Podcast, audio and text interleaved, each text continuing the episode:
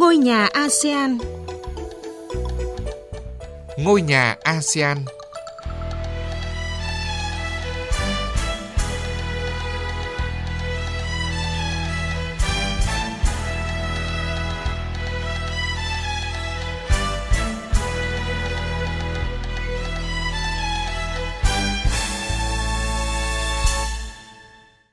Kính chào quý vị và các bạn đang nghe chương trình Ngôi nhà ASEAN của Đài Tiếng Nói Việt Nam. Chương trình hôm nay có những nội dung sau. ASEAN tăng tốc xây dựng hàng rào bảo vệ đối với trí tuệ nhân tạo. Malaysia nới lỏng quy định phát hành cổ phiếu lần đầu ra công chúng nhằm thu hút các nhà đầu tư. Đổ chai nhựa lấy thuốc chữa bệnh, một dự án có ý nghĩa ở Indonesia. Thưa quý vị và các bạn, với tiềm năng phát triển to lớn, trí tuệ nhân tạo đang được ví như thỏi nam châm thu hút đầu tư mạnh mẽ không chỉ từ các doanh nghiệp mà nhiều quốc gia. Tuy nhiên bên cạnh nỗ lực nghiên cứu và ứng dụng thì các nước cũng đang nhanh chóng thiết lập rào chắn an toàn nhằm kiểm soát những nguy cơ tiềm ẩn của công nghệ tiên tiến này. Hiện nay các quốc gia Đông Nam Á cũng đang tăng tốc thảo luận nhằm xây dựng hướng dẫn, quản trị và đạo đức đối với việc sử dụng trí tuệ nhân tạo. Tin của phóng viên Phạm Hà, thường trú Đài Tiếng Nói Việt Nam tại Indonesia theo dõi khu vực ASEAN. Các cơ quan quản lý trên khắp thế giới đang gấp rút soạn thảo các quy định để quản lý việc sử dụng trí tuệ nhân tạo. Vừa qua, Bộ trưởng ASEAN đã nhất trí về sự cần thiết phải phát triển một hướng dẫn về trí tuệ nhân tạo cho khu vực 668 triệu dân. Hướng dẫn ASEAN về quản trị và đạo đức trí tuệ nhân tạo đang được hình thành sẽ cân bằng lợi ích kinh tế và những rủi ro của công nghệ này. Theo một số thông tin từ các cơ quan liên quan, việc soạn thảo đang diễn ra và có thể hoàn thành vào cuối năm nay. Hướng dẫn có thể được công bố tại Hội nghị Bộ trưởng Kỹ thuật số ASEAN vào đầu năm tới. Người phát ngôn Bộ Thông tin và Truyền thông Singapore cho biết với tư cách là Chủ tịch Hội nghị Bộ trưởng Kỹ thuật số ASEAN vào năm 2024, Singapore sẽ hợp tác với các quốc gia thành viên khác để xây dựng hướng dẫn ASEAN về quản trị và đạo đức trí tuệ nhân tạo. Đây sẽ là một bước thực tế và khả thi để hỗ trợ việc triển khai các công nghệ trí tuệ nhân tạo sáng tạo và có trách nhiệm trong ASEAN. Các bước đi của ASEAN nhằm thiết lập các hướng dẫn liên quan đến trí tuệ nhân tạo khi Liên minh châu Âu và Mỹ cũng dự kiến công bố dự thảo về bộ quy tắc ứng xử trí tuệ nhân tạo trong vòng vài tuần tới. Giống như các đối tác ở châu Âu và Mỹ, các nhà hoạch định chính sách ASEAN cũng bày tỏ mối quan ngại đặc biệt về những sai lệch do khả năng công nghiệp hóa thông tin của trí tuệ nhân tạo. Cơ quan phát triển truyền thông Infocom của Singapore gần đây cảnh báo về nguy cơ gây nhầm lẫn cho người sử dụng khi trí tuệ nhân tạo có thể tổng hợp tạo ra những nội dung đặc biệt với độ chắc chắn thuyết phục. Theo các nguồn tin, Singapore hiện đi đầu trong chiến lược trí tuệ nhân tạo trong khu vực và đang dẫn đầu các cuộc đàm phán để xây dựng hướng dẫn về trí tuệ nhân tạo của ASEAN. Thưa quý vị và các bạn, Liên Hợp Quốc đã khẳng định là các công nghệ trí tuệ nhân tạo cần được giám sát chặt chẽ, cho dù là công nghệ phát triển đến mức nào, cũng phải đảm bảo khía cạnh quyền con người luôn là yếu tố trung tâm. Xin được chuyển sang các thông tin và hoạt động đáng chú ý ở các nước thành viên ASEAN. Thưa quý vị, Malaysia hiện đang nỗ lực hết sức để làm cho thị trường chứng khoán của nước này trở nên cạnh tranh hơn trong bối cảnh đồng ringgit sụt giảm. Mới đây, Thủ tướng Malaysia Anwar Ibrahim đã công bố những cải cách mới nhằm trẻ hóa thị trường tài chính và đảm bảo khả năng cạnh tranh của đất nước. Nước này sẽ thực hiện các cải cách trong năm nay để giúp các công ty dễ dàng niêm yết trên thị trường chứng khoán quốc gia nhằm thu hút thêm nhiều nhà đầu tư hơn. Cộng tác viên Lan Anh thông tin. Theo Thủ tướng Malaysia Anwar Ibrahim, cơ quan quản lý chứng khoán và sàn giao dịch chứng khoán nước này sẽ đẩy nhanh quá trình phát hành cổ phiếu lần đầu ra công chúng và giảm thời gian đưa sản phẩm ra thị trường nhằm đảm bảo tính cạnh tranh và sức hấp dẫn của Malaysia. Ông cũng tuyên bố giảm chi phí đối với cổ phiếu được giao dịch trên Bursa Malaysia để tăng sự quan tâm của nhà đầu tư. Ngoài ra, Thủ tướng Anwar Ibrahim cũng cho biết thêm, kể từ tháng 7 năm nay, thuế sẽ giảm từ 0,15% hiện tại xuống 0,1% giá trị hợp đồng, với mức trần tối đa là 1.000 ringgit, tương đương với 216 đô la Mỹ cho mỗi hợp đồng. Tôi đã đưa ra quy định mới trong khoảng thời gian 6 tháng tới và cũng đã đưa ra hướng dẫn cho sự thay đổi của thị trường chứng khoán Malaysia để thị trường trở nên sôi động hơn nữa. Thay đổi này sẽ trực tiếp làm giảm chi phí giao dịch chứng khoán và khiến thị trường chứng khoán Malaysia trở nên cạnh tranh hơn.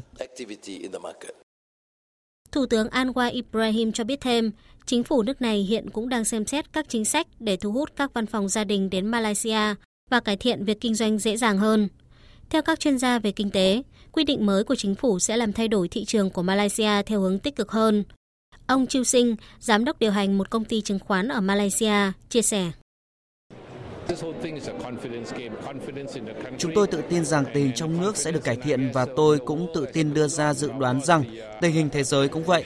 Tất cả các yếu tố trên khắp thế giới vẫn đang được thực hiện một cách rõ ràng và trong trường mực.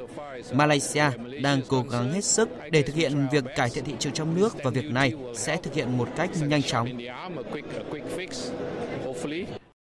Hiện nay, tình hình kinh tế của Malaysia đang có những dấu hiệu lạc quan.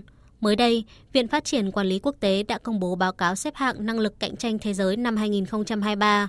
Trong đó, Malaysia đã tăng 5 bậc, lên vị trí thứ 27 trong bảng xếp hạng các nền kinh tế cạnh tranh nhất thế giới. Sự cải thiện năng lực cạnh tranh của Malaysia trong bảng xếp hạng chủ yếu được hỗ trợ bởi sự phục hồi kinh tế, tăng trưởng đầu tư và những điểm sáng trong ổn định tỷ giá hối đoái và thị trường việc làm. Các lĩnh vực thế mạnh của Malaysia bao gồm giá cả, cơ sở hạ tầng cơ bản và chính sách thuế. Kể từ khi lên nắm quyền vào tháng 11 năm ngoái, chính quyền Thủ tướng Anwar Ibrahim đã bắt tay vào một loạt cải cách kinh tế và luật pháp. Malaysia hy vọng rằng việc nới lỏng quy định đẩy nhanh quá trình phát hành cổ phiếu lần đầu ra công chúng cùng với các dấu hiệu phục hồi kinh tế tích cực hiện nay sẽ giúp nước này thu hút thêm nhiều nhà đầu tư và đạt được mục tiêu phát triển kinh tế trong năm 2023.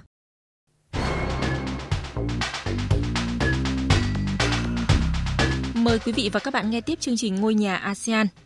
Thưa quý vị, đổi rác nhựa lấy quà, phong trào này đã xuất hiện ở nhiều nơi trên thế giới, nhưng đổi rác để được tiếp cận các dịch vụ chăm sóc y tế lại là một ý tưởng mới. Đây là ý tưởng của một phòng khám tư nhân trên đảo Java của Indonesia, nơi mà nhiều người nghèo luôn gặp khó khăn trong khám chữa bệnh. Phần cuối của chương trình hôm nay thì mời quý vị cùng tìm hiểu cách làm ý nghĩa này của phòng khám Harapan CH tại Indonesia. Chai nhựa đã dùng với nhiều người là rác thải, nhưng đối với một số cư dân tại thành phố Cianjur ở tỉnh Tây Java, chai nhựa được coi là phương tiện giúp họ được tiếp cận các dịch vụ chăm sóc sức khỏe hợp túi tiền. Kể từ năm 2009, phòng khám Harapan CH, một cơ sở rộng 2.000 m2 đã cung cấp các phương pháp điều trị y tế và thuốc cho người nghèo với giá bằng 10 chai nhựa. Bác sĩ Yusuf Nugraha, người sáng lập phòng khám Harapan CH chia sẻ ý tưởng chương trình này ekonomi keluarga memang waktu itu memang apa uh, Kinh tế gia đình tôi trước đây không tốt lắm và tôi cũng nhận ra nỗi sợ khi mà bị ốm và không có tiền để chữa trị. Khi lên 10 tuổi, tôi đã quyết định theo đuổi ước mơ làm bác sĩ để có thể giúp những người khó khăn, để họ không còn phải sợ mỗi khi ốm đau. Tuy nhiên, tôi muốn giúp họ chủ động trong cuộc sống hơn là phụ thuộc vào tiền quyên góp. Và ý tưởng đổi rác thải nhựa đã ra đời.